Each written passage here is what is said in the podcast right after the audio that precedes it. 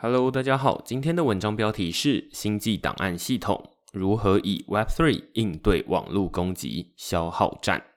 嗨早，上周美国众议院议长裴洛西访台后，中国随即宣布对台军演，除了有形的飞弹试射之外，无形的网络战火也同步开打。过去几天，台湾政府的网站，例如总统府、国防部、外交部都曾遭到网络攻击而短暂瘫痪，引起国内外媒体注意。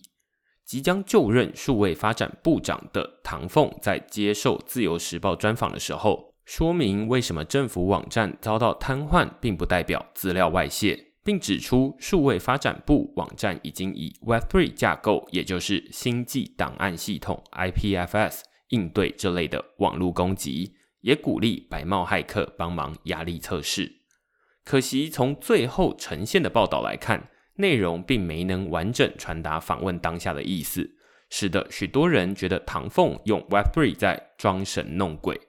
就连专门讨论区块链的 P T T 论坛版主也将这篇报道以无关 Web 三 为由删除，相当可惜。这篇文章会先说明骇客如何以 DDoS 瘫痪政府网站，在讨论数位发展部如何以 I P F S 应对网络攻击的消耗战。根据中央社上周的报道，他们说美国联邦众议员议长裴洛西计划今天晚间抵台访问。总统府今天表示，下午约五点十五分起，总统府官网遭受境外 DDoS 攻击，攻击流量为平日的两百倍，导致官网一度无法显示。但经总统府处置之后，已经于二十分钟内恢复正常运作。同样的状况也陆续发生在国防部、外交部。媒体报道多半以政府网站遭害下标，但熟悉资安的人就知道 DDoS 攻击并不会造成政府资料外泄，骇客只是找来一群僵尸电脑，以流量把政府网站给塞爆，借此创造话题而已。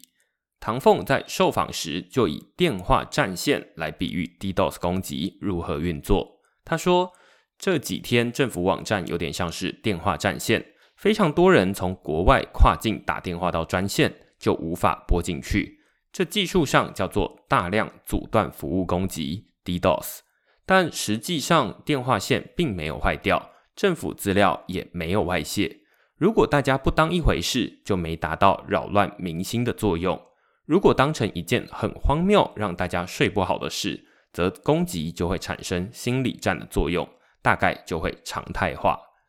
就像不会有人因为银行的客服电话占线就说银行被骇客入侵了，同样道理，政府网站被 DDoS 攻击也只是一种电话占线。换句话说，骇客发动 DDoS 攻击目的不是要窃取政府与民众的资料，而是为了打心理战。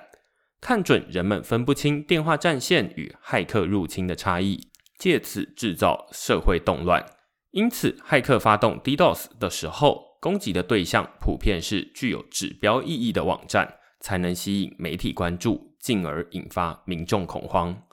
DDoS 攻击在全球相当常见哦，甚至人们抢演唱会门票就与 DDoS 攻击的效果相当类似，一不小心就会瘫痪网站。因此在技术上也早有一套应对方法。唐凤说，我们的因应措施技术上叫做流量清洗，就好像电话打不进去，多设专线就可以拨通。这种流量清洗的对应不断在做，当然也已经投入相对应的资源。但这有点像是消耗战，为了对抗境外攻击，我们投入相应资源去打。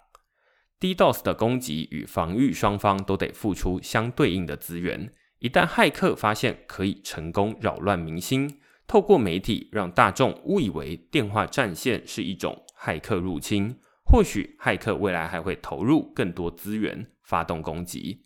反过来说，如果媒体与民众都知道短时间的电话占线不会造成严重危害，甚至不当一回事，也就让骇客自讨没趣。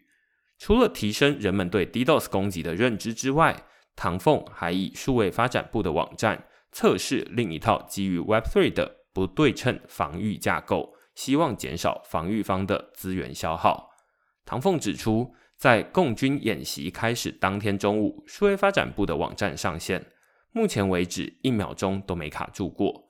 这个新网站是 Web 三 的架构，其后端采用星际档案系统，也就是 I P F S， 跟全球区块链社群或者 Web 二 全球骨干绑在一起，是个不对称防御的架构。例如打电话过去不需要有接线生，接的都是机器人或是语音答录机。当它花了多少资源攻击的时候，你不太需要花资源防御，这就与传统的流量清洗跟对方互相消耗不一样。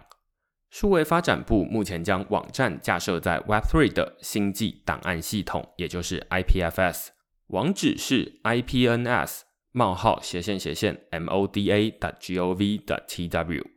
这与大家熟悉的 H T T P 开头网址不一样，开头不同代表使用的通讯协定不一样。只可惜市面上绝大多数的浏览器都看不懂这串 I P F S 网址，暂时只有 Brave 以及 Opera Crypto Browser 这两款浏览器才能直接造访这个架设在 I P F S 的网站，如下方截图哦，其他浏览器只能间接造访。乍看之下只有网址开头不一样，但实际上两种网址背后的运作机制天差地别。大家对 H T T P 网址都不陌生，但可能是第一次看到以 I P F S 或者 I P N S 开头的网址。两者的差别在于取得内容的方式不同。举例来说，我的两位朋友小明跟小华不约而同分别推荐我《区块链社会学》这本书，只是两个人推荐我去购买这本书的方式不太一样。小明说，我推荐你到捷运中山站的铜锣湾书店，进门之后在第二个书架上的第五本就是我推荐你的那本书了。小华则说，我推荐你买高重建的《区块链社会学》，它的 I S B N 编号是 九七八九八八五九九二八八。 小明说的是书摆放的位置，类似于 H T T P 的运作方式，他告诉我位置却没告诉我是什么内容。好处是路线明确，只要老板没有更换摆放位置，而且书店还没关门，我就可以找到正确的书。小华说的则是书的内容，类似于 I P F S 的运作方式，他告诉我内容，却没告诉我可以去哪里取得。好处是目标明确，只要市面上还有人在卖，我就可以找到正确的书。这边只是以书为举例哦，但在骇客发动 DDoS 攻击的时候，目标是政府网站。套用到 H T T P 的例子，那就像是铜锣湾书店忽然被一大群不买书的黑衣人霸占，让循着路线想要来买书的人根本不得其门而入。因此书店就得动用流量清洗机制来反制，让真正要买书的人可以进得去。但是 I P F S 不会有这个问题， I P F S 提供的不是找书的路线，而是书的作者名称和 I S B N 编号。因此如果发现铜锣湾书店被黑衣人霸占，我可以走到对面的诚品书店或者网络上的博客来买书，就不会因为某家书店被瘫痪而买不到书。如果骇客要对 I P F S 进行 DDoS 攻击，就得想办法找到更多黑衣人，才有可能把全球的通路都塞住。这样一来，攻击成本就远高于防御成本，易守难攻，就是数位发展部架设在 I P F S 的网站难以被骇客瘫痪的主因，也是唐凤在专访里所说的不对称防御架构。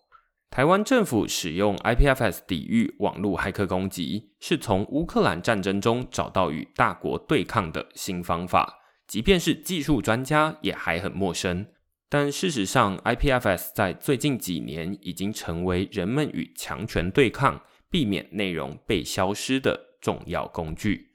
二零一七年，土耳其政府称维基百科危害国家安全，并下令封杀。许多土耳其网友为了保存资料，纷纷开始将维基百科的内容上传到 I P F S 保存。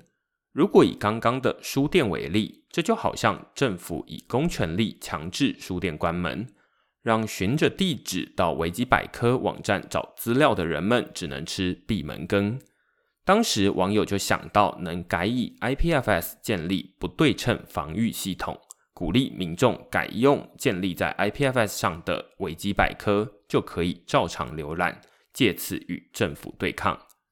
类似的应用在台湾也找得到。二零一八年区块市曾介绍过 Matters 的 I P F S 功能，替创作者将内容永存网路，避免因为政治或商业因素被消失。只不过以往大家总觉得自己不会是弱势或少数，也就难以理解额外将文章备份到 I P F S 的具体用途。但经过近期的网路攻击事件，大家会逐渐发现，不只有个人是弱势，在大国面前，小国也是可以被忽略的少数。而无论是加密货币或 I P F S， Web 三 科技工具都是为弱势与少数族群建立的不对称防御系统。